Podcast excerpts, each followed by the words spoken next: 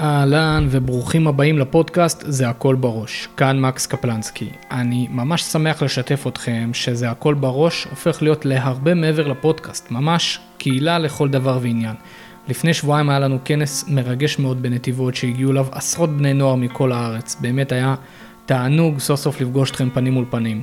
ביום חמישי הקרוב, ה4 במאי הולכת להיות הרצאת זום, נפתחה קבוצת וואטסאפ שם יהיו עדכונים על עוד פעילויות ומפגשים שהולכים להיות בהמשך, קבוצת ערוץ טיק טוק פעיל ואינסטגרם עם שאלות תשובות, בקיצור קהילה לכל דבר ועניין. אז אם אתם רוצים להיות מה שנקרא יותר בתוך הקליקה ויותר מחוברים, אתם מוזמנים גם לעקוב או לשלוח לי הודעת וואטסאפ ואני אכניס אתכם לקבוצת הוואטסאפ השקטה, שם יש עדכונים על כל הפעילויות. אנשים לא אוהבים שקוראים להם דברים לא טובים, אנשים לא אוהבים מוגבלויות, אנשים לא אוהבים ליפול בחיים, אבל דווקא הנפילות האלה, דווקא הסתירות לחי שאנחנו מקבלים מפעם לפעם בחיים שלנו, דווקא הם מעוררים אותנו, הם מדרבנים אותנו להוציא מעצמנו יותר, כי אם הכל יהיה על מי מנוחות, ואם הכל ידפוק כמו שעון ולפי המצב והנוחיות שלנו, אז אנחנו לא נרגיש צורך לעשות כלום, אנחנו נשאר אדישים ושעננים. אז כן, דווקא המוגבלויות שלי הולידו בי את הרוח להצליח, לנצח, להוכיח. הפרק יש לי את הזכות לשוחח ולהביא לכם את אביחי שלי, בן אדם מדהים שנחשפתי לפעילות הציבורית שלו פה בנתיבות.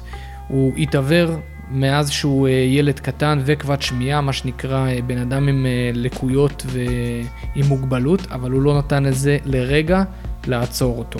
הוא אף קדימה, עבר פסגה אחר פסגה, ניצח את חידון התנ"ך העולמי, התגייס נגד כל הסיכויים לצבא והגיע ל-8200, יצא משם והמשיך בפעילות מרשימה, היום הוא פעיל חברתית. בקיצור, שיחה שאני קיבלתי ממנה השראה עצומה, אז אני בטוח שגם אתם תהנו.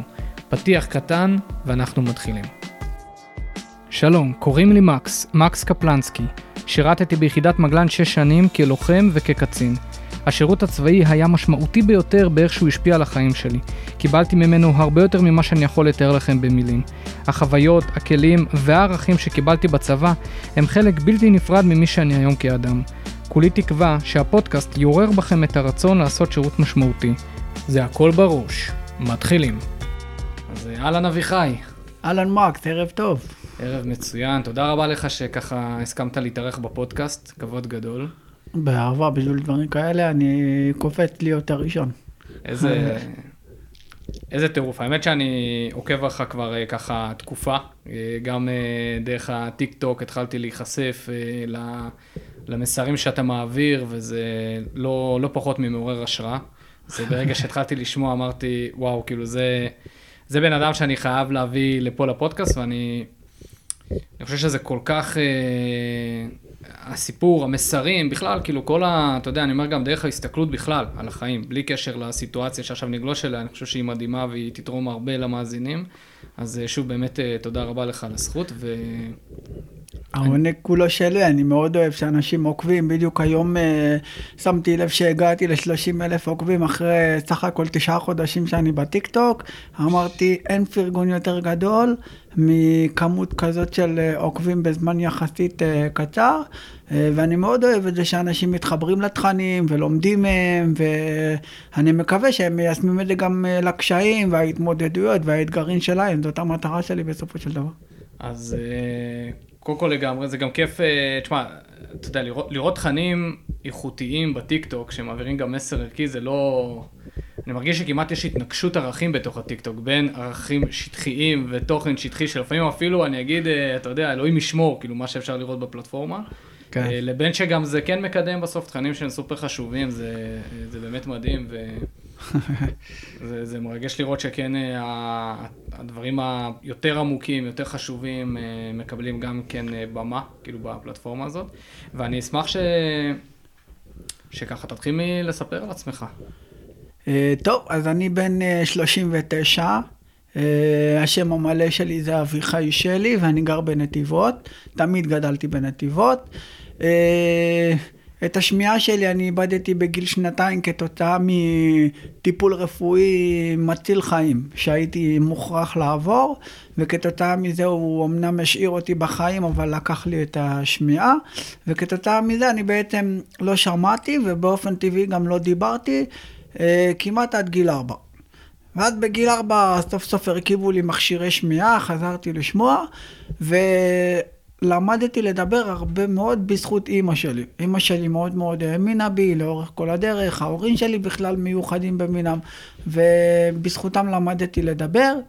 פחות או יותר בגיל הזה, כלומר קצת אחרי שחזרתי לשמוע, בסביבות גיל 4, נפלתי ממתקן שעשועים, שיחקתי בפארק שעשועים, נפלתי, נכנסו לי זכוכיות לתוך העיניים, וככה בעצם לצערי הרב איבדתי את הראייה, וככה הפכתי להיות עיוור וכבד שמיעה.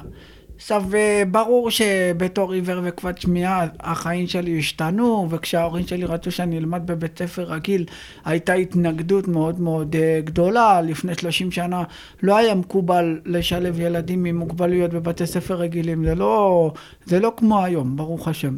אז באמת היו קשיים מאוד מאוד גדולים, גם המצב החברתי היה לא משהו, הייתי ילד שמוחרם חברתית, בגלל זה אני גם נלחם בחרמות חברתית, וכל אלה ששומעים אותנו עם חס וחלילה הם מעורבים בחרם חברתי או עדים לחרם חברתי, בבקשה חלס עם השטות הזאת, זה דבר הכי אכזרי שאפשר לעשות לילד, ואני אומר את זה בתור אחד שחווה את זה על בשרו. רק הרגע לצערי חווינו אירוע שראינו עדים לו בחדשות של ילד בן 13. יש המון, וזה כואב לי. שהתאבד ממש עכשיו, לפני פחות משבוע. אני מכיר ילדים שהתאבדו, לצערי הרב. אני מכיר ילדים שהתאבדו כתוצאה מחרם חברתי. אז זה באמת דבר נוראי. מי שמעורב בזה, מהר לצאת מהדבר הזה, ולא לכבוד ולא לרמה של אף אחד.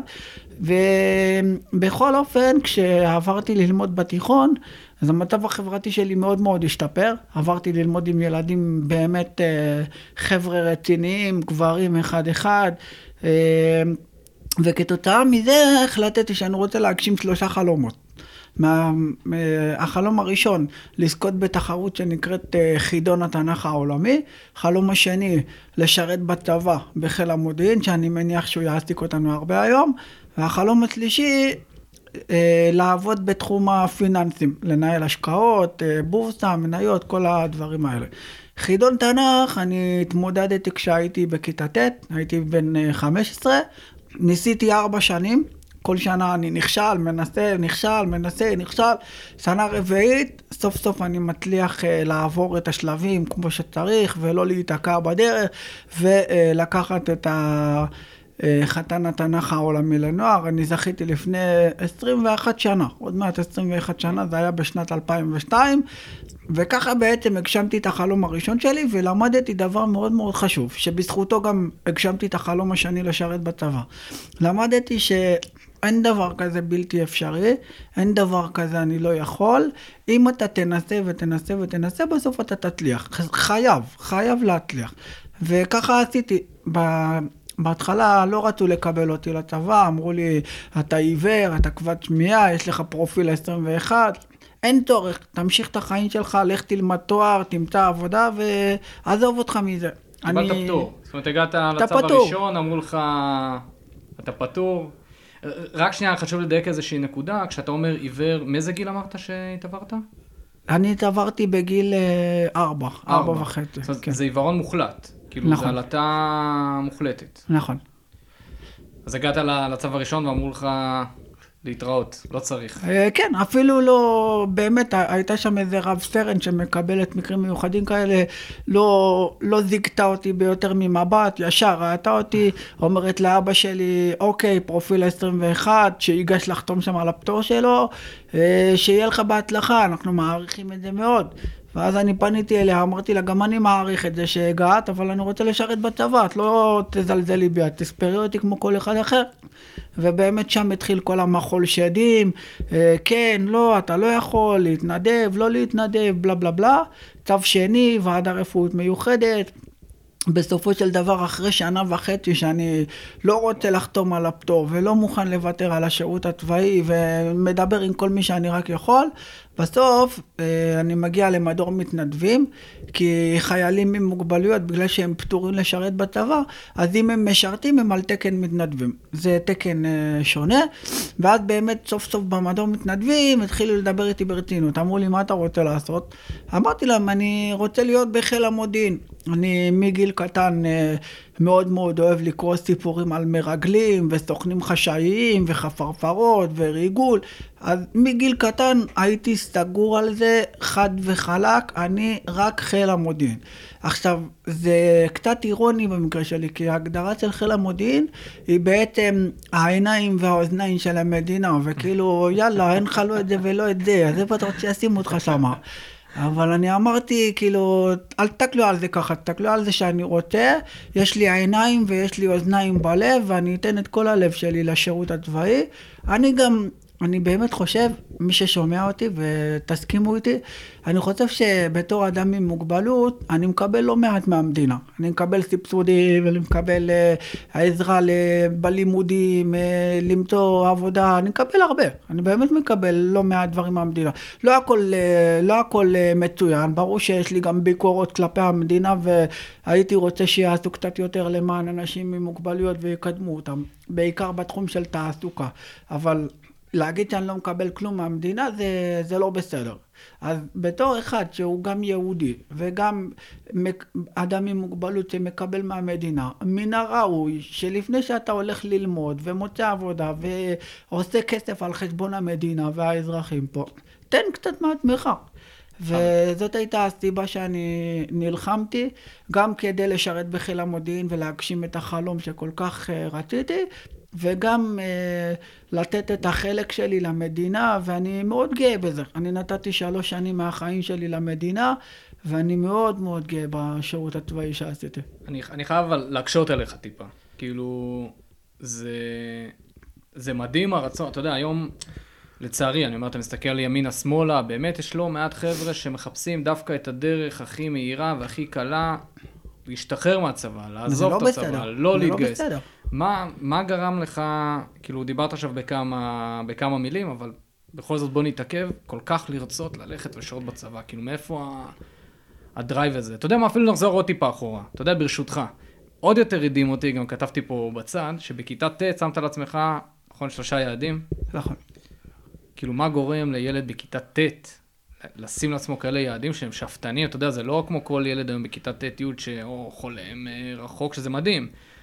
אתה שמת על עצמך יעדים ממשיים, שאפתניים, חידון התנ"ך, לשרת במודיעין, פיננסים, כאילו מה גרם לך להיות במקום הזה שמעז לשים יעדים כאלה?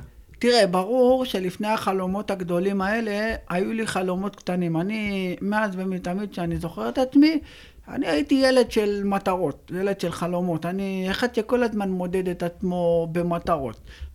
זה כנראה האופי שלי, ככה נולדתי, והחיים שלי התחילו עם מטרות קטנות, היו לי מטרות, בטח אתם תגידו שזה מטרות מפגרות, אבל זה היה מטרות לכל דבר. היה לי חלום לקבל מקום ראשון בחידון חנוכה בבית הספר. היה לי חלום לטוס לטיול באיטליה, היה לי חלום לרוץ 2000 עם חבר שלי, אני מאוד אוהב לעשות ספורט, לרוץ, אפילו עכשיו אתם אולי יכולים לראות במצלמה שאני לבוש בטרנינג, כי חזרתי מאימון כושר שאני מאוד אוהב לעשות, ובאמת התחלתי עם חלומות ממש קטנים ופשוטים ואפילו אולי מצחיקים קצת, מה, זה חלום בחייך, אבל כן, אני מאז ומתמיד זוכר את עצמי כילד שמציב לעצמו מטרות, וכל כך נהנה מזה שהוא עמד בסוף במטרה. וברור שככל שהזמן חולף, אז אתה רוצה דברים יותר גבוהים, אתה רוצה דברים יותר מורכבים, אתה רוצה משהו שהוא יותר קשה להשגה. ובכיתה ט' אני חושב שכבר הייתי ברמה שאני מאוד מאוד בטוח בעצמי, ויש לי חברים, ואני במרכז העניינים בבית ספר, ואני מרגיש רצוי ושלם עם עצמו. ושם באמת התחלתי להעז ולחלום בגדול. החלומות הקטנים הולידו בי את החלומות הגדולים. וספציפית לגבי הצבא, אני מסתכל על זה מצד אחד, זה גם זכות. לשרת בצבא הגנה לישראל זה זכות, זה דבר גדול. מי שעושה את זה ולא מתחמק מזה, זה דבר הכי ראוי שיש לנו. צבא הכי מוסרי בעולם, והכי טוב בעולם, ועם רוח מדהימה שאין לאף צבא אחר בעולם. אז זה זכות לשרת במקום כזה. ומצד שני, זאת גם חובה. אנחנו יהודים במדינה מאוד מאוד קטנה, מלא מלא זאבים סביבנו רוצים למחוק אותנו, ואם אנחנו נתחיל לחפש, להשתמט מהצבא, ונתחיל לחפש לא לעשות שירות צבאי, אז אנחנו נעזור לזאבים האלה לטרוף אותנו. אז זה גם זכות וזה גם חובה באותה נשימה. לסיטואציה שבה היית בעצם, כאילו כל הסיפור של ההתעברות, כבד שמיעה, אתה מרגיש שהיה לזה איזשהו חלק באופי שנבנה לך מאז שאתה ילד? אתה אומר שאתה זוכר את עצמך, אתה אחד שמציב מטרות במקומות הקטנים, חולם גבוה. אני חושב שכן. המאבק עם הסיטואציה שלך, איך הוא השפיע עליך אני חושב שכן, אני חושב שדווקא המוגבלויות שלי דרבנו אותי לרצות להוכיח שאני מסוגל ואני שווה ואני לא פחות טוב מאחרים. וזה גם סוד גדול טמון פה, כשאנשים לא אוהבים שקוראים להם דברים לא טובים, אנשים לא אוהבים מוגבלויות, אנשים לא אוהבים ליפול בחיים, אבל דווקא הנפילות האלה, דווקא הסתירות לחי שאנחנו מקבלים מפעם לפעם בחיים שלנו, דווקא הם מעוררים אותנו, הם מדרבנים אותנו להוציא מעצמנו יותר, כי אם הכל יהיה על מי מנוחות, ואם הכל ידפוק כמו שעון ולפי המצב והנוחיות שלנו, אז אנחנו לא נרגיש צורך לעשות כלום, אנחנו נשאר אדישים ושעננים. אז כן, דווקא המוגבלויות שלי הולידו בי את הרוח להצליח, לנצח, להוכיח, כן. יש מי שיגיד שכל הזמן גם לרצות דווקא להוכיח, או להוכיח למישהו, להוכיח שאני מסוגל, שיש בזה גם צדדים שליליים, כשאני כל הזמן מנסה להוכיח כלפי חוץ. עכשיו, אני בטוח שזה יותר עמוק מזה. אתה רואה איפשהו את האיזון הזה בין הצורך, לא יודע, אולי לפעמים הוא גם טיפה ילדותי, להוכיח החוצה. אני מאמין שגם זה היה שם בטח, בשלב כזה או אחר בחיים, לא? כאילו, להוכיח לאנשים שאתה מסוגל. או שזה היה יותר להוכיח, או מההתחלה זה היה יותר להוכיח דווקא לעצמך. אני אספר לך סיפור קטן. האיזון הזה הוא טריקי בחיים. אני אספר לך סיפור קטן. אני בכיתה ה', אני הייתי תלמיד מאוד טוב. אני לא מתבייש להגיד את זה, הייתי תלמיד מאוד טוב, היו לי טיונים גבוהים, ובכיתה ה', תלמידים שהיו עם טיונים טובים, שלחו אותם למבחן מחוננים, ומי שעבר את המבחן מחוננים הזה, הוא השתלב מעבר ללימודים בתוכנית אקסטרה, שתגברו אותם בדברים נוספים, קידמו אותם כאלה תלמידים מחוננים. עכשיו, אני לא ידעתי שיש את המבחן הזה של המחוננים, אף אחד לא טרח להגיד לי, ופתאום אני מגלה שיש קבוצה של תלמידים מאוד מאוד טובים, שהם אומרים לי שהם נוסעים היום אחרי צהריים לתוכנית למחוננים, והם מאוד נרגשים. ואני שואל את עצמי, מתי היה מבחן למחוננים? למה אני לא הייתי במבחן הזה? למה אני לא משולב בתוכנית? גם אני תלמיד טוב. ואז התברר שהמורה שלי, על דעת עצמה לגמרי, אמרה, אביחי עיוור, יהיה לו קשה להשתלב בתוכנית כזאת, אז מלכתחילה מיותר להגיש אותו למבחן למחוננים, ונחסוך לו את הטרטור לנסוע על התוכנית הזאת, ונקל עליו. ככה היא חשבה. סיפרתי את זה להורים שלי, וההורים שלי רתחו מזעם על המורה. באיזה זכות את מחליטה החלטה כזאת לבד? נגיד שרצית להקל, נגיד שזה בא ממקום של הבנה ורצון טוב, אבל למה את לא משתפת את ההורים? כי היינו אז אומרים לך שאביחי לגמרי יכול להשתלב בתוכנית למחוננים, והיינו דוחפים ומסייעים בכל דרך. אז זו דוגמה שבאמת הרגשתי שדוחפים אותי החוצה, ולא משנה כמה אני אהיה תלמיד טוב, וכמה אני אשקיע בלימודים, וכמה אני אביא קבלות, בסוף יראו את המוגבלות, ידחקו אותי החוצה, וזה דבר שקומם אותי, זה משהו שדחף אותי לרצות להוכיח, לרצות לנצח, להגיד לכל אלה שאומרים לך, החוצה, אתה לא מתאים למסגרת, אני כן מתאים. וגם בצבא. הצבא בהתחלה אמר לי, החוצה, לא מתאים. אני החלטתי בשבילם שאני כן מתאים. ועובדה שבסוף עשיתי שירות טוב, שירתתי ביחידה מובחרת 8200, אז זה באמת מסתכם את כל העניין הזה של הרצון להוכיח ולא לאפשר לאנשים לפסול אותך מראש רק בגלל שאתה אדם עם מוגבלות. מה ההתמודדות הזאת שתיארת עכשיו, זה משהו שגם יצא לך לחוות אותה בצבא? כאילו התמודדת מול הצבא, הגעת ליחידה שלה, הגעת 8200, כן. ואז בתוך השירות, היה לך גם אירועים דומים של, היה לך מחסומים שהיית צריך לעבור כחייל כבר, איפה היו הקשיים בצבא? אני יכול להגיד שהשירות הצבאי שלי התחיל היום ונורא, היום ונורא. השנה הראשונה הייתה שנה אכזרית מאוד בשבילי, המפקדים שלי היו מאוד, אני לא אגיד רעים, כי זה לא אפל להגיד רעים, אבל הם התנהגו אליי מאוד לא יפה, לא ספרו אותי, ושוב, הקטע הזה של דוחקים אותך החוצה, אתה לא מתאים, אתה לא ברמות, אתה לא זה, ולא מאפשרים לך להוכיח, ומצד שני, טוב, אני לא מחדש לכל אלה ששומעים אותנו, צבא זה לא בית ספר, זה לא כל אחד עושה מה בראש שלו, זה מסגרת, זה משמעת, יש כללים, זה לא כל אחד עושה מה שבא לו, זה היה בחממה בבית הספר, אז גם אני לא הבנתי את זה. והייתי צריך זמן לעשות את השינוי הזה, להבין, אביחי לא עושה כאן מה שהוא רוצה, הוא עושה מה שמבקשים ממנו, אביחי לא מתווכח עם המפקדים שלו, הוא ממלא פקודות, ואביחי לא יכול להחליט מתי נוח לו לעלות למשמרת, ולהחליט מתי נוח לו לצאת מהמשמרת, ומה מתאים לו לעשות, ומה לא מתאים, זה לא עובד ככה. אז גם אני שיניתי את ההתנהגות שלי, והפסק לחשוב שכולם צריכים להשתחוות לי. גם המפקדים, חלקם התחלפו וחלקם התחילו להבין את הדרך, ולאט לאט הדברים הסתדרו. השנה השנייה כבר הייתה מאוד יותר רגועה, היא לא הייתה פשוטה אבל היא הייתה יותר רגועה, והשנה השלישית של השירות הייתה שנה חלומית. שנה חלומית. מה עשית? כאילו, מה בגדול היה התפקיד?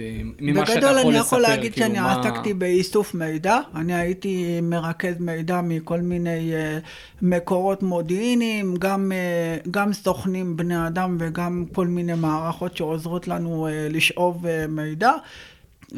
אסור להרחיב על זה, אבל בגדול כאילו הייתי אוסף את המידע והייתי צריך להצליב אותו, למיין אותו, לסנן אותו, לא כל המודיעין שאנחנו מקבלים זה מודיעין אמין, אז הייתי צריך להצליב ולסנן ולייצר מזה מודיעין איכותי ומדויק, ובהמשך גם התחלתי לעסוק במחקר מודיעין. יש תחום של איסוף מודיעין, ששם באמת מסננים מודיעין איכותי מתוך מודיעין שהוא זבל, ויש את המחקר מודיעין, שזה בעצם לוקחים את המודיעין האיכותי הזה שסונן, ומייצרים ממנו תובנות ארוכות טווח, עבודות מחקריות, אז זה מה שעשיתי בהמשך השירות.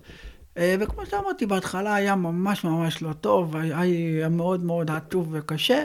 הייתי גם בבסיס תגור, הייתי חוזר 11-3, אז היה לי קשה בפנימייה, בתיכון הייתי בפנימייה, אז הייתי חוזר פעם בשבוע, זה היה יותר שפוי.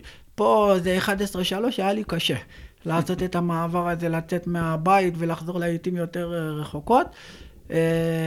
בהמשך אני כבר עברתי לבסיסים פתוחים, אבל היו לי נסיעות מאוד ארוכות, הייתי נוסע כל יום מנתיבות לגלילות, וחוזר הביתה בשעות מאוחרות, אז היה לי יותר קשה אפילו בבסיס פתוח כל יום לעשות את הנסיעות למרכז ולחזור, אבל לא התלוננתי, באמת, לאט לאט הדברים הסתדרו, ואני למדתי איך להתנהג ולהיות חייל טוב, והמפקדים שלי למדו לכבד אותי ולשלב אותי בצורה נכונה, והשנה השלישית, כמו שאמרתי, הייתה שנה מאוד מוצלחת. יש היבטים בשירות שבהם הרגשת שדווקא, נקרא לזה המגבלה שלך, היא דווקא הייתה יתרון? כן. דווקא מה שאתה הבאת איתך בגלל מה שעברת, הקשיים, ואפילו ההתמודדות עצמה בזמן אמת, שהיא דווקא הייתה איזשהו יתרון לשירות שלך. כן, המפקדים שלי גם אמרו את זה, שדווקא בגלל שאני לא רואה, כנראה שהזיכרון שלי חריף יותר. אני זוכר אפילו מקרה שהיינו ממש במבצע בזמן אמת, היינו צריכים להעביר טלפון, אני ממש נזהר לא לחשוף פה דברים, אבל היינו צריכים להעביר טלפון ללקוחות שפועלים בשטח, במסגרת איזשהו סיכול ממוקד שהם היו צריכים לעשות, והטלפון שהוא עבר להם היה לא נכון, וזה כאילו כבר הגיע למצב של תקנות חיים, ולא הצליחו למצוא את המספר, וכאילו, וזה כבר הפעולה ממש מתרחשת באותו רגע, אז אין לי מושג איך, אני פשוט זכרתי את המספר בעל פה, אמרתי להם שאני חושב שזה המספר הזה, הם ניסו אותו במערכת, ראו שזה ישר קופץ להם הבן אדם הספציפי, וזה הזיכרון שלי, זה הזיכרון ששירת אותי באותו רגע, והמפקדים היו בהלם. טוב, גם החידון התנ"ך נראה לי מעיד עוד מלכתחילה על הזיכרון הפנומנלי, לא? חד וחלק. ובתור ילד אתה חושב שעצם העובדה שאתה לא רואה וגם כבד שמיעה, זה גם עזר לך לתרגל את המיומנות של זה זיכרון בצורה טובה יותר? כן, כי לא הייתה לי ברירה, בתור עיוור אני צריך לזכור יותר דברים, אני צריך להשתמש בחושים אחרים כדי לפצות על החוסר. זה מזכיר לי שראיתי איזו סדרה על אנשים עם זיכרון פנומנלי, שהם בתחרויות כזה של לזכור הרבה מאוד מספרים, ממש מאות מספרים להצליח לזכור אותם, כן. ושאחד הדרכים זה באמת היכולת לדמיין, כאילו זה היכולת להפוך את המספרים לאותיות ולדמיין נכון. צורות ואיזושהי דרך, זאת אומרת היכולת שחקון עם הזיכרון. אני מדמיין את זה בצבעים, ככה אני זוכר את זה. זהו, תגיד, אנחנו כאילו סוטים שנייה רגע מהצבא, אבל אני חייב לשאול, אתה יודע, אנחנו מדמיינים, בסוף אתה יכול לדמיין רק את מה שראית. נכון? אתה לא יכול לדמיין משהו שלא ראית. נכון. איך זה עובד אצלך? הרי עברת בגיל מאוד מוקדם. בכל זאת אני ראיתי עד גיל 4.5 כמעט 5, אז אני זוכר הרבה דברים מהחמש שנים האלה. אז גם היום, אפילו שאני ישן, אני חולם בטבע, וכל דבר שקורה סביבי אני מדמיין אותו בטבע. נגיד אומרים לי, באה מונית לבנה לקחת אותך, ואני מדמיין מונית, כי אני זוכר איך מונית נראית, ואני מדמיין טבע לבן, ואני מדמיין את הנהג יושב ליד ההגה. גם באופן כללי, לא יודע, כל פעם שאני שומע בן אדם, או שומע מספר כלשהו, או קורא משפט מסוים, אז אני מדמיין את זה בצבעים. אני רואה את הכל בצבעים משום מה, וכנראה שזה גם עוזר לי לזכור. ונגיד, יש לך דברים שאתה אומר, הלוואי שהייתי רואה? אם יש לי רגעים שאני אומר, הלוואי והייתי רואה, כן. משהו שנגיד אומר, הלוואי שהייתי יכול לראות את זה עכשיו, כי אתה לא יודע, או לא מצליח לדמיין את זה, או... למשל, הילדים שלי, יש לי שני ילדים מדהימים, כל הזמן אומרים לי שהם מאוד מאוד יפים, אז הרבה פעמים אני אומר לעצמי, וואי, אם הייתי יכול לראות, לבדוק שהם באמת יפים או לא, כמו שמתארים לי, כן, יש רגעים שאני אומר לעצמי, הלוואי והייתי רואה עכשיו. ואיך מתמודדים עם הקושי הזה?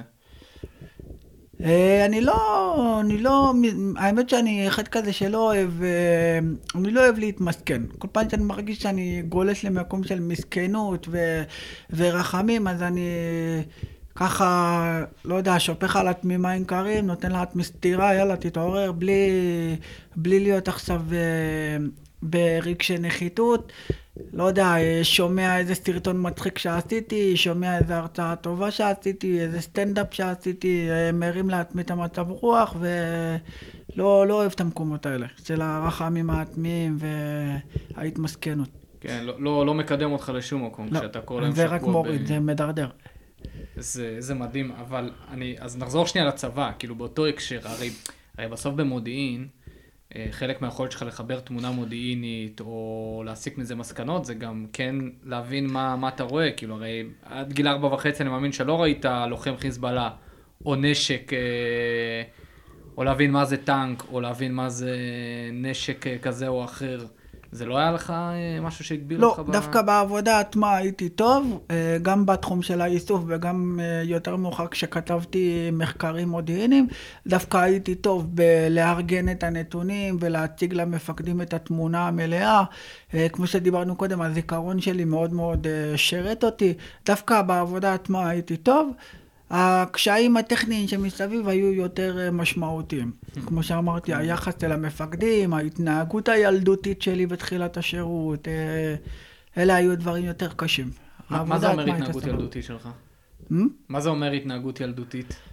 הייתי מתחטף למפקדים שלי, והייתי חושב שהם לא יכולים לנהל לי את היום שלי, מסתערב פקודות, וזה לא ככה, זה לא ככה. צבא, זה משמע, זה... יש כללים, אתה, אף אחד לא מנסה להיות יותר גאון מהמפקדים שלו. גם אם אתה לא מקבל את מה שהמפקדים אומרים, אתה עושה את זה.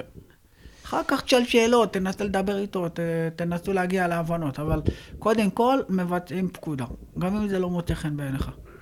לגמרי, אבל הם עשו לך בהתחלה קצת חיים קשים, אמרת נחזיר להם גם טיפה חיים קשים, עוד בהתחלה. כן. אני מאוד רציתי לצאת לקורס קטינים, אבל זה כבר לא הצלחתי. לא הצלחת? לא. למה רצית לצאת קורס קטינים? רציתי להוביל, רציתי להנהיג, אני בטבע שלי מאוד אוהב לשמש דוגמה, להוביל, לכוון, להנהיג. אז מאוד מאוד רציתי לצאת לקורס קצינים, אבל קודם כל היה לי לפתור את הבעיות ואת ההשתלבות עצמה בשירות, והבנתי שלבקש לצאת לקורס קצינים במצב כזה זה קצת בעייתי. ורק בשנה השלישית הדברים כבר התחילו להסתדר, ובאמת השתלבתי יפה במסגרת. אם זה היה קורה בשלב מוקדם יותר, אז אני מניח שגם הייתי נלחם על הקצונה. ותגיד שנייה, בסוף, מהחוויה שלך את תחום המודיעין ואת העולם הזה באמת, מה הכלים שצריך להגיע איתם לשירות כזה כדי לעשות אותו ברמה גבוהה? או בכלל להתקבל? צריך להגיע עם אור של פיל, כי הצבא הוא לא מסגרת רכה, הוא מסגרת קשה. יפגעו בך הרבה, יחטיפו לך הרבה ויתנו לך סתירות ואגרופים, אז להגיע עם אור של פיל. להגיע עם רוח, עם הרבה רוח.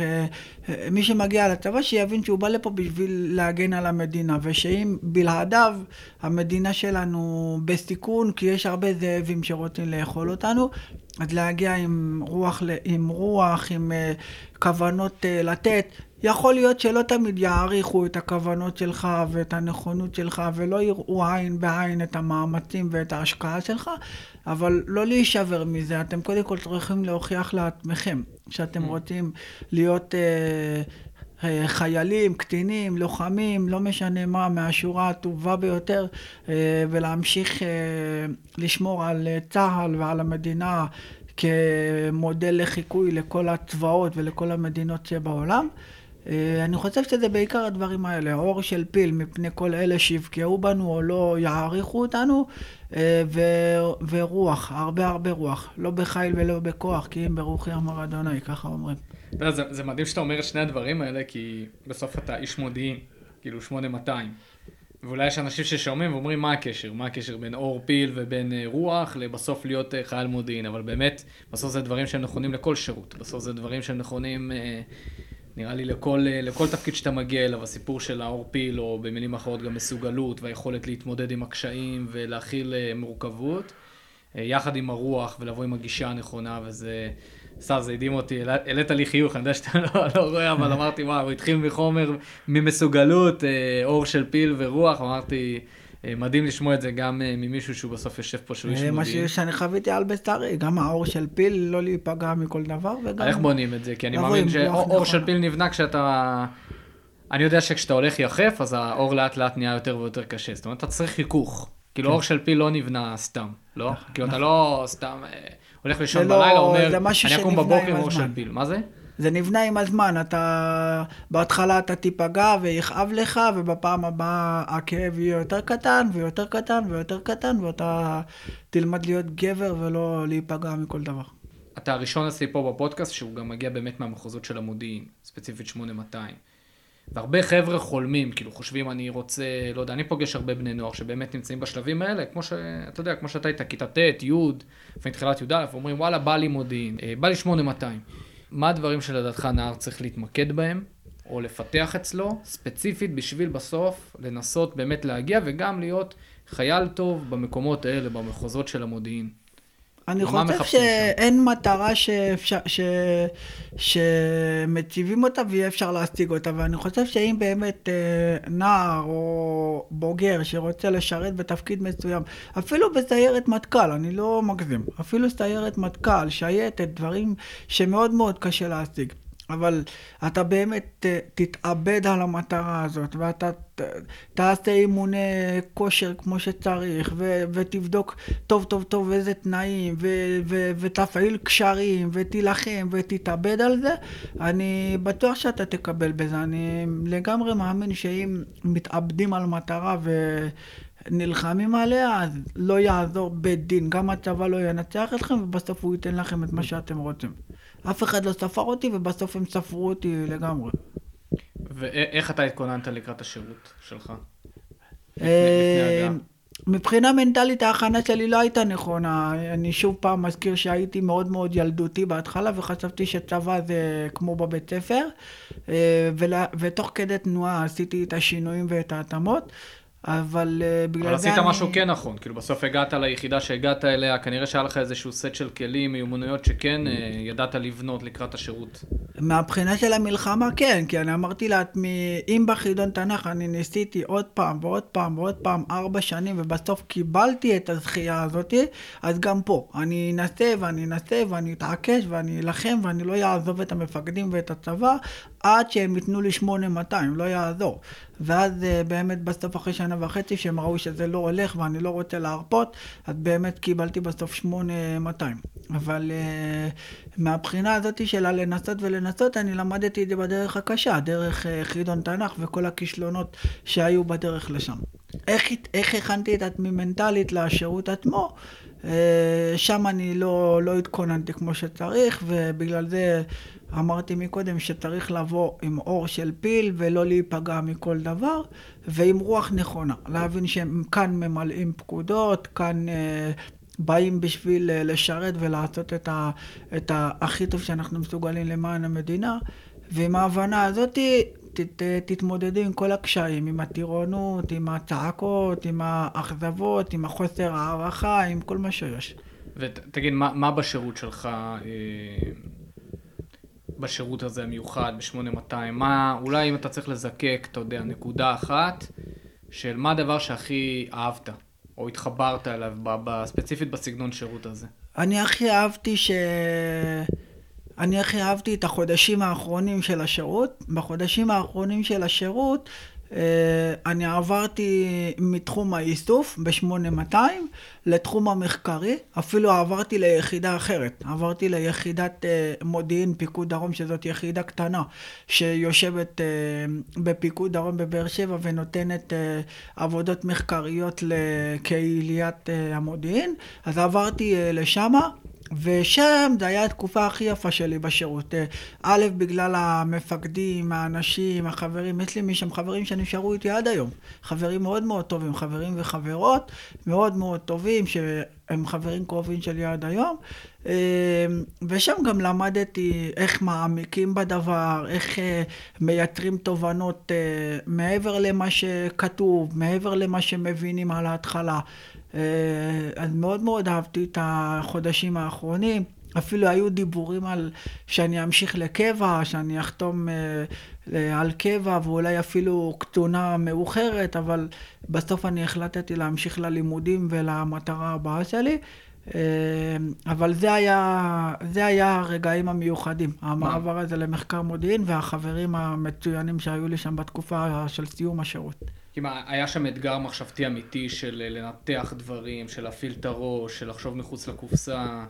אני אנסה לדמיין איך נראה, אתה יודע, איך נראה שירות כזה שאתה צריך בעצם לחקור מודיעין. כאילו זה ממש לקבל חומרים ולהסיק מזה מסקנות ו...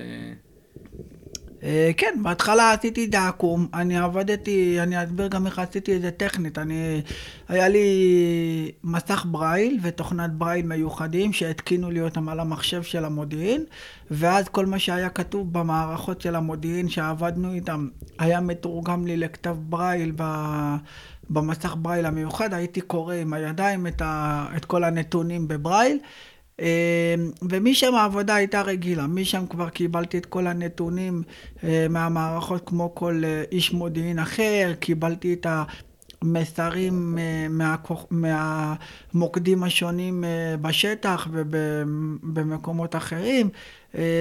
הזיכרון שלי מאוד מאוד עזר לי לזכור לאן לשייך כל נתון ולארגן את המידע בצורה שצריך לארגן אותה.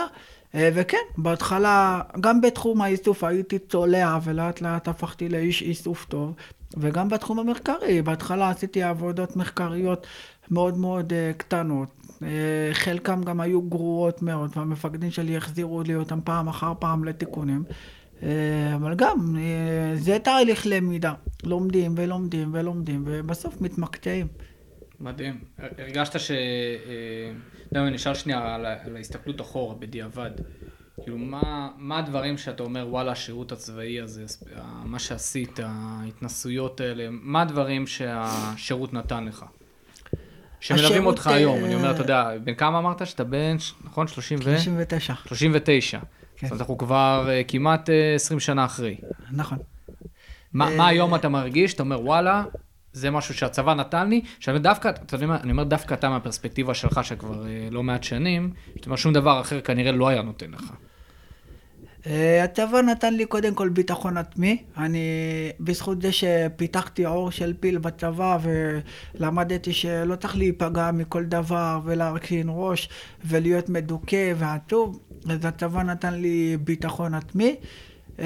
הצבא נתן לי חוצפה, במובן החיובי של המילה, לא חוצפה, אמרתי אסור להתחצף למפקדים והתכוונתי לזה, לא מתחצפים למפקדים, נקודה, אבל כן אפשר להיות אסרטיבי ולהסביר את התמיכה ובסופו של דבר להילחם שהדברים יעשו כמו שאתה רואה אותם, אז קיבלתי חוצפה חיובית, וזה חיזק את מה שלמדתי קודם בחידון תנ"ך, שאם מנסים ומנסים, בסוף הכל מסתדר. אלה שלושת הדברים שאני לקחתי מהשירות. ואני אקשה בכוונה, אתה יודע, אני אהיה חוצפן. אתה אומר ביטחון עצמי, ואני אומר, רגע, מה? הרי בסוף עברת כל כך הרבה דברים שהכריחו אותך לבנות ביטחון עצמי עוד הרבה לפני הצבא. כאילו, אני מאמין שזה בטח מול ילדים אחרים ביסודי ובתיכון אחרי זה, כל העניין של החידון התנ"ך.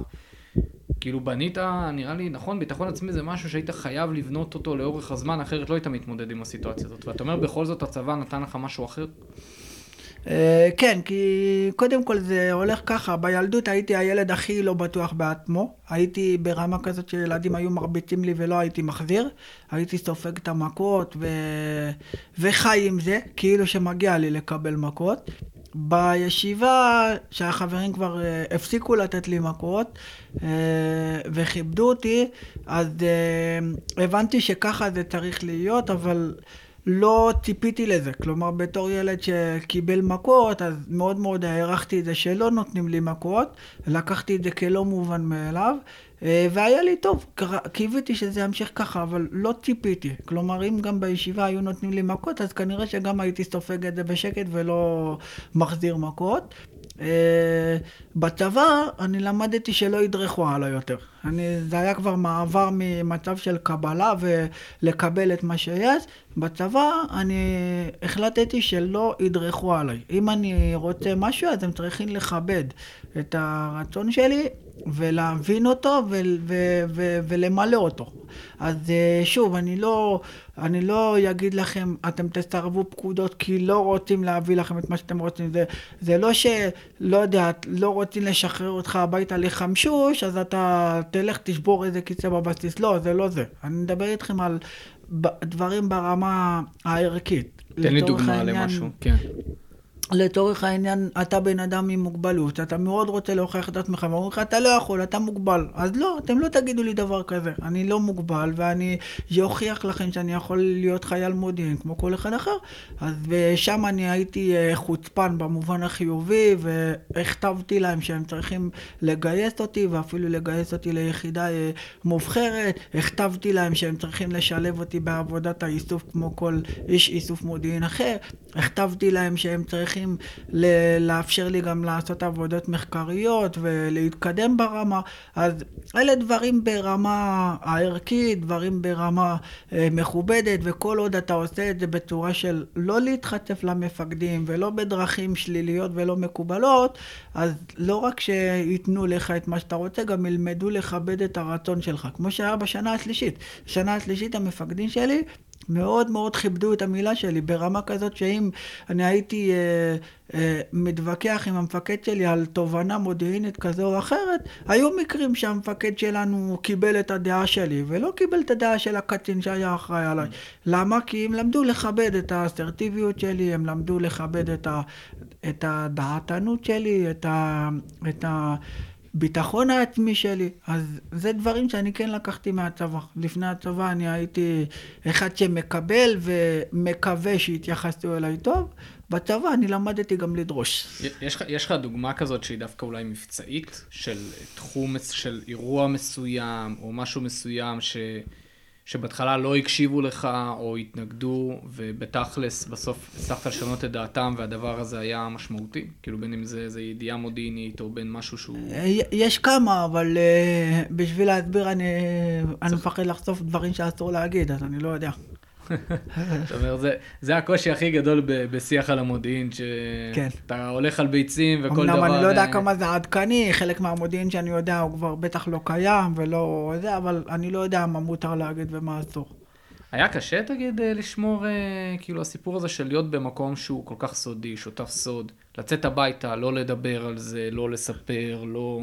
לפעמים כן. האמת שיש לי אפילו סודות עד היום, אני רואה דבר, במרכאות רואה, כן? אני רואה, שומע דברים בטלוויזיה, מנהיגים ערבים כאלו ואחרים, אנשים שכביכול הם סונאים גדולים שלנו, ואף אחד לא יודע שהם באמת סוכנים שלנו, ואנחנו חייבים להם את החיים שלהם. וכן, אני שומע אותם, אני מתבשל בתוך עצמי שאסור להגיד כלום, אבל מה לעשות? יש דברים שאני צריך לקחת אותם איתי לתמיד. מדהים. ואתה יודע, בוא שנייה באמת נמשיך מהמקום של הצבא. אתה כאילו גם היום פעיל מאוד, נכון? חברתית, כאילו אתה עושה, אולי תיתן על איזה קצה המזלג, כאילו מה באמת אתה עושה היום? היום אני עובד בתור יועץ פיננסי בחברה לראיית חשבון שקוראים לה דלויט. לפני כן הייתי מנהל השקעות בחברת פסגות, בית ההשקעות פסגות, ובמקביל אני מעביר הרצאות שמבוססות על סיפור החיים שלי. אני מעביר היום כבר די הרבה הרצאות, כמעט כל יום אני מרצה במקום אחר. בסך הכל החיים היו די טובים אליי בשנים האחרונות. זה מדהים, ואני אוסיף שנייה שאני ראיתי אותך גם מוביל באמת מאבקים שהם גם לא קשורים לפיננסי, בין אם זה מאבק הרכבת פה בדרום, נכון, בין אם זה העניין עם הכדורגל, נכון. ואתה יודע, אני אשמח שכן תשתף קצת אולי על איך זה להוביל, כאילו איך הגעת, אולי תשתף נגיד על העניין של הרכבת. איך הגעת למצב הזה, מאיפה זה מגיע? כי אתה יודע, לי זה מתחבר בראש, כשדיברת עכשיו על הביטחון העצמי, החוצפה, האסרטיביות, כאילו שכל הדברים האלה גם בנו אותך לבן אדם שמסוגל לשבת היום ולהגיד וואלה, זה מאבק שאני נאבק עליו. האמת שזה בדיוק המשך ישיר למה שאמרתי קודם, שהצבא לימד אותי להיות חוצפן במובן החיובי של המילה. אז לצורך העניין, ברכבת כשרצו להפסיק לנו את הרכבות הישירות מהנגב המערבי ואמרו לנו אתם תחליפו רכבות באשקלון ומשם אתם תקבלו רכבות ישירות לתל אביב, אז אני אמרתי למנכ"ל הרכבת, אתה תספור אותנו כמו כל אחד אחר. מה זה? סליחה שאני, מה זה אומר? אמרתי למנכ"ל, כאילו, הוא חבר שלך? אז תתפלא, זה כבר הגיע לרמה שהוא, אני לא אומר את זה בקטע של שחטנות, אבל זה באמת הגיע לרמה שהוא ממש פחד, שהוא ממש פחד ממני, כי סתיבחתי אותו עם שרת התחבורה, וסתיבחתי אותו עם תקשורת. אבל איך, אני מת להבין, איך הגעת, כי זה בדיוק דוגמה לחוצפה, זה בדיוק דוגמה לביטחון עצמי, לחוצפה, לחתירה. איך הגעת למנכ"ל הרכבת? כאילו, איך זה הגיע למצב שאתה...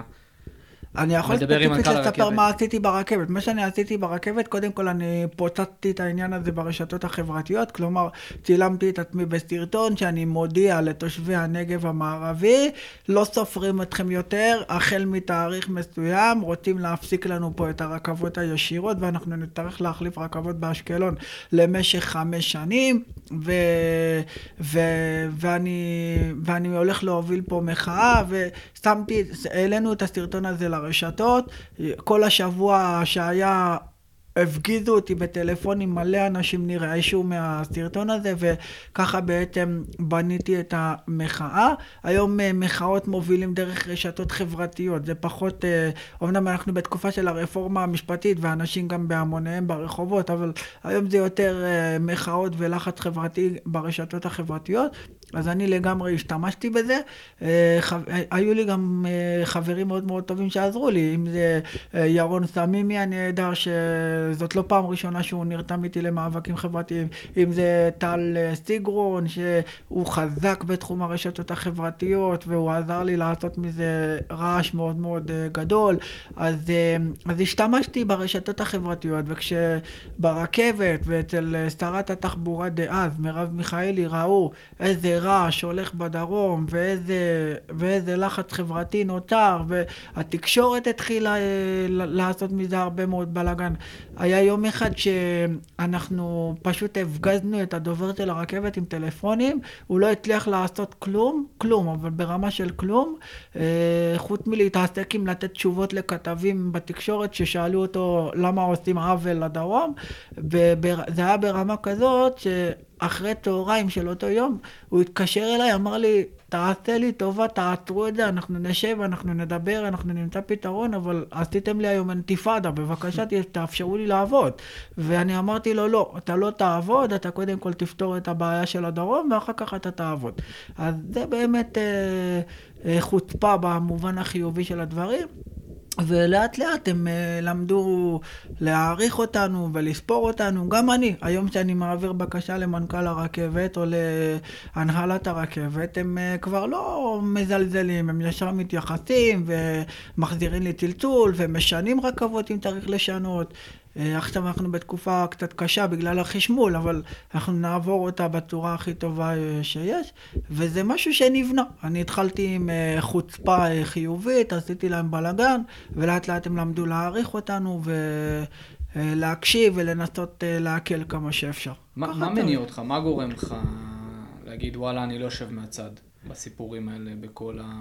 שאתה בסוף בפיננסים, יחסית מסודר, הכל טוב, כאילו מה גורם לך להגיד וואלה זה לא מספיק, אני רואה עוולות, אני רואה את העניין עם הרכבת, עם השידורים, לא נכנס עכשיו לכל הדברים, אבל אתה פעיל חברתית, כאילו מה גורם לך לרצות להיות פעיל? אני חושב שגם מתחבר לזה עניין של הרצאות, נכון? זה בסוף כנראה יושב על אותו דבר, גם מה שמניע אותך כנראה לצאת להרצאות ולהעביר סיפורים זה כנראה מאותו מקום.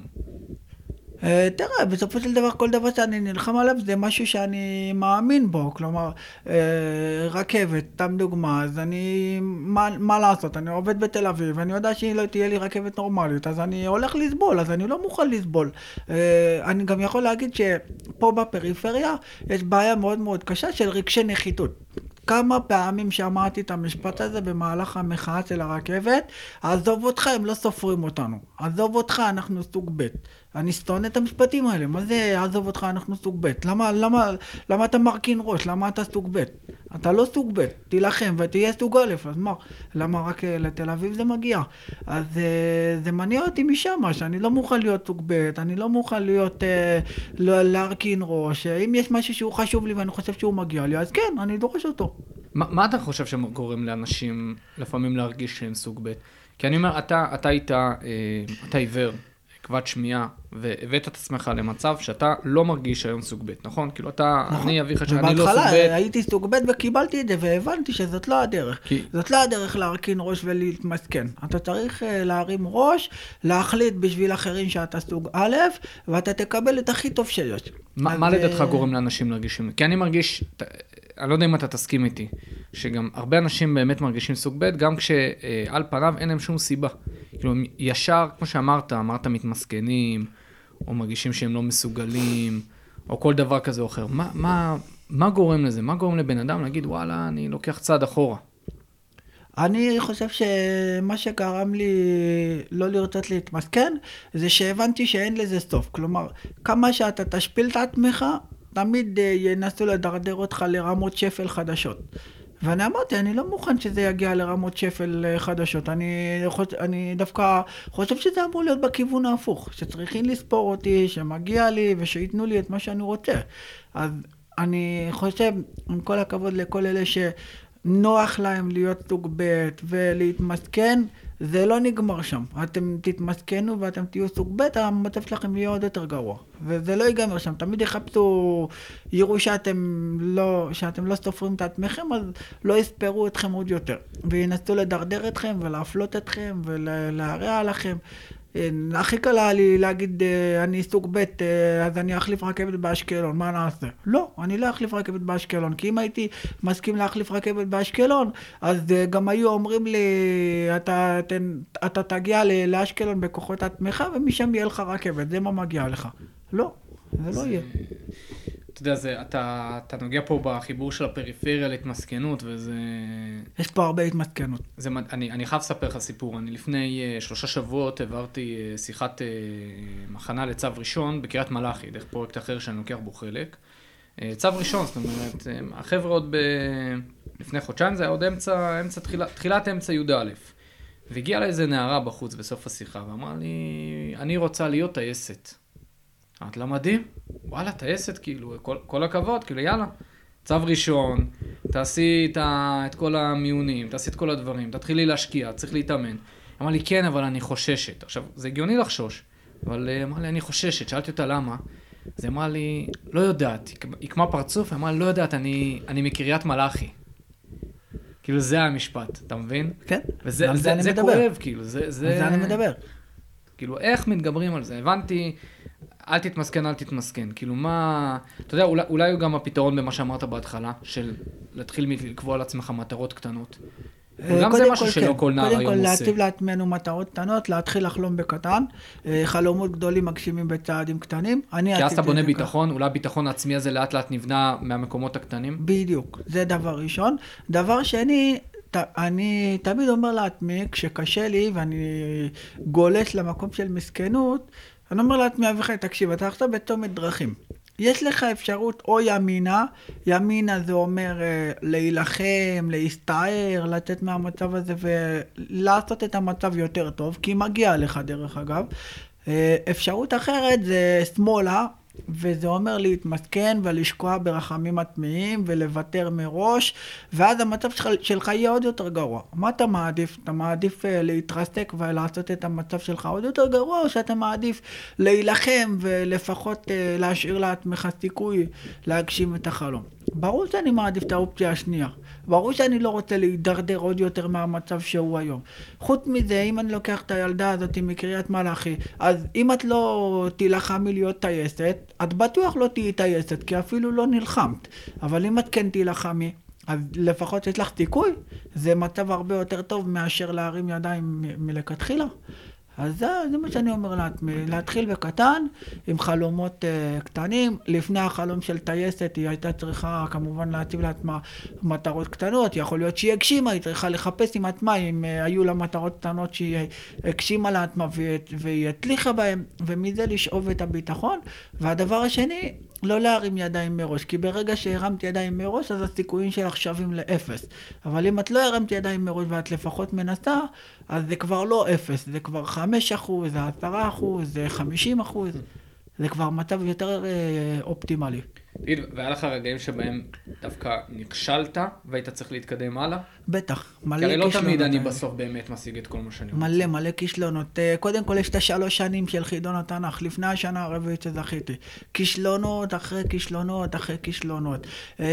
כמו שאמרתי, הנושא הזה של הקטונה, שמאוד מאוד רציתי לתת לקטונה. הנה, נגיד קצונה, בואו נתעכב על זה.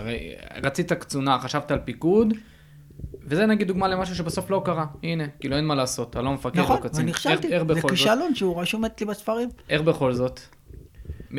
מה אתה לוקח מזה? כאילו, איך אתה מרים מהדבר הזה את הראש? אני אומר לה, אתה לא נלחמת מספיק. אתה יכולת להילחם מספיק, אתה יכולת לבוא לצבא עם הכנה מנטלית יותר טובה, היית חוסך לעצמך את השנה הראשונה, הקשה הזאת שהייתה לך, אם לא היית ילדותי, היית שומע לפקודות של מפקדים, ומתקדם קצת, ומקדם את עצמך, היית גורם למפקדים שלך לכבד אותך יותר, ואם היית אסרטיבי יותר, היית מקבל. אני הפקתי לקחים מהכישלון הזה. אבל זה המילה אולי, נכון? הפקתי לקחים. זאת אומרת, אתה מפיק את הלקחים, ואתה לא נותן לעצמך ליפול לתוך זה, אלא אתה ממשיך הלאה, כי אין מה לעשות. כן, ואני גם אקשל עוד. אני מודיע לך מראש. אביחי שלי אקשל עוד. להתחמק מכישלונות זה בלתי אפשרי. גם אני אומר, למה לנסות להתחמק מכישלונות? כישלונות זה דבר טוב, מה? כישלונות זה מלמד אותנו, למה לנסות להתחמק מכישלונות? מקסימום תעשה טעות, תיקשל, אז תלמד, לא לעשות את זה יותר. גם אם אתה לא נכשל, זה מעיד שכנראה אתה לא באמת מנסה. בדיוק. ותגיד, מה, אולי ככה לקראת סיום אני אשאל שתי שאלות. אחד, מה החלום שלך היום? היום החלום שלי זה להשפיע חברתית, ללמד את החברה שלנו להיות סובלנית יותר, מכילה יותר, מכבדת יותר, אסרטיבית יותר, ובסופו של דבר לגרום לאנשים להוציא מעצמם יותר. אני חושב שאנשים מבטרים לעצמם ממש בקלות. חבל. זה באמת עצוב. ואולי ככה איזשהו משהו, מסר אחרון שחשוב לך לתת לנוער ששומע אותנו. אני חושב שאנחנו נסתכם את כל המסרים העפים שאמרנו עכשיו. א', חלומות גדולים, מגשימים בצעדים קטנים. 2, אל תפחדו לדרוש, תהיו אסרטיביים, תהיו חוץ פנים במובן החיובי. 3, לא לפחד מכישלונות, כישלונות זה דבר טוב, העיקר שניסיתם והעיקר שהשארתם לעצמכם סיכוי להצליח, אז כישלונות זה דבר טוב, לא לפחד מהם ותלמדו מהם כדי להשתפר להמשך. 4, בסופו של דבר הרוח מנצחת, לא בחי ולא בכוח, כי אם ברוחי אמר אדוני. הרוח מנצחת, תאמינו ברוח, תאמינו ביכולת, תאמינו באמונה שלכם, ואתם תעשו כל מה שאתם רוצים. וואו, וחי, ממש תודה לך. בכיף. היה לי סופר תענוג לשמוע אותך, ואני, לא יודע, באמת זכות ענקית, אני שומע את זה שעה, ואני אומר, לא יודע, אני יוצא בעיקר עם המסר לעצמי של מקס, לך אין תירוצים. לך אין תירוצים. אם אתה עסקת את כל מה שעסקת ככה, באמת בזכות ובכזאת יד רמה, אני אומר, מי אני שנפקה, זה נותן לי כוח, בא לי להישאר פה במשרד ולעבוד עד הבוקר ולהגשים באמת את כל החלומות. ובאמת תודה רבה לך, אני מעריך את זה מאוד. תודה לכם על הבמה. וחברים, בטוח שקיבלתם הרבה מהשיחה, ולהתראות עד הפעם הבאה. תודה רבה.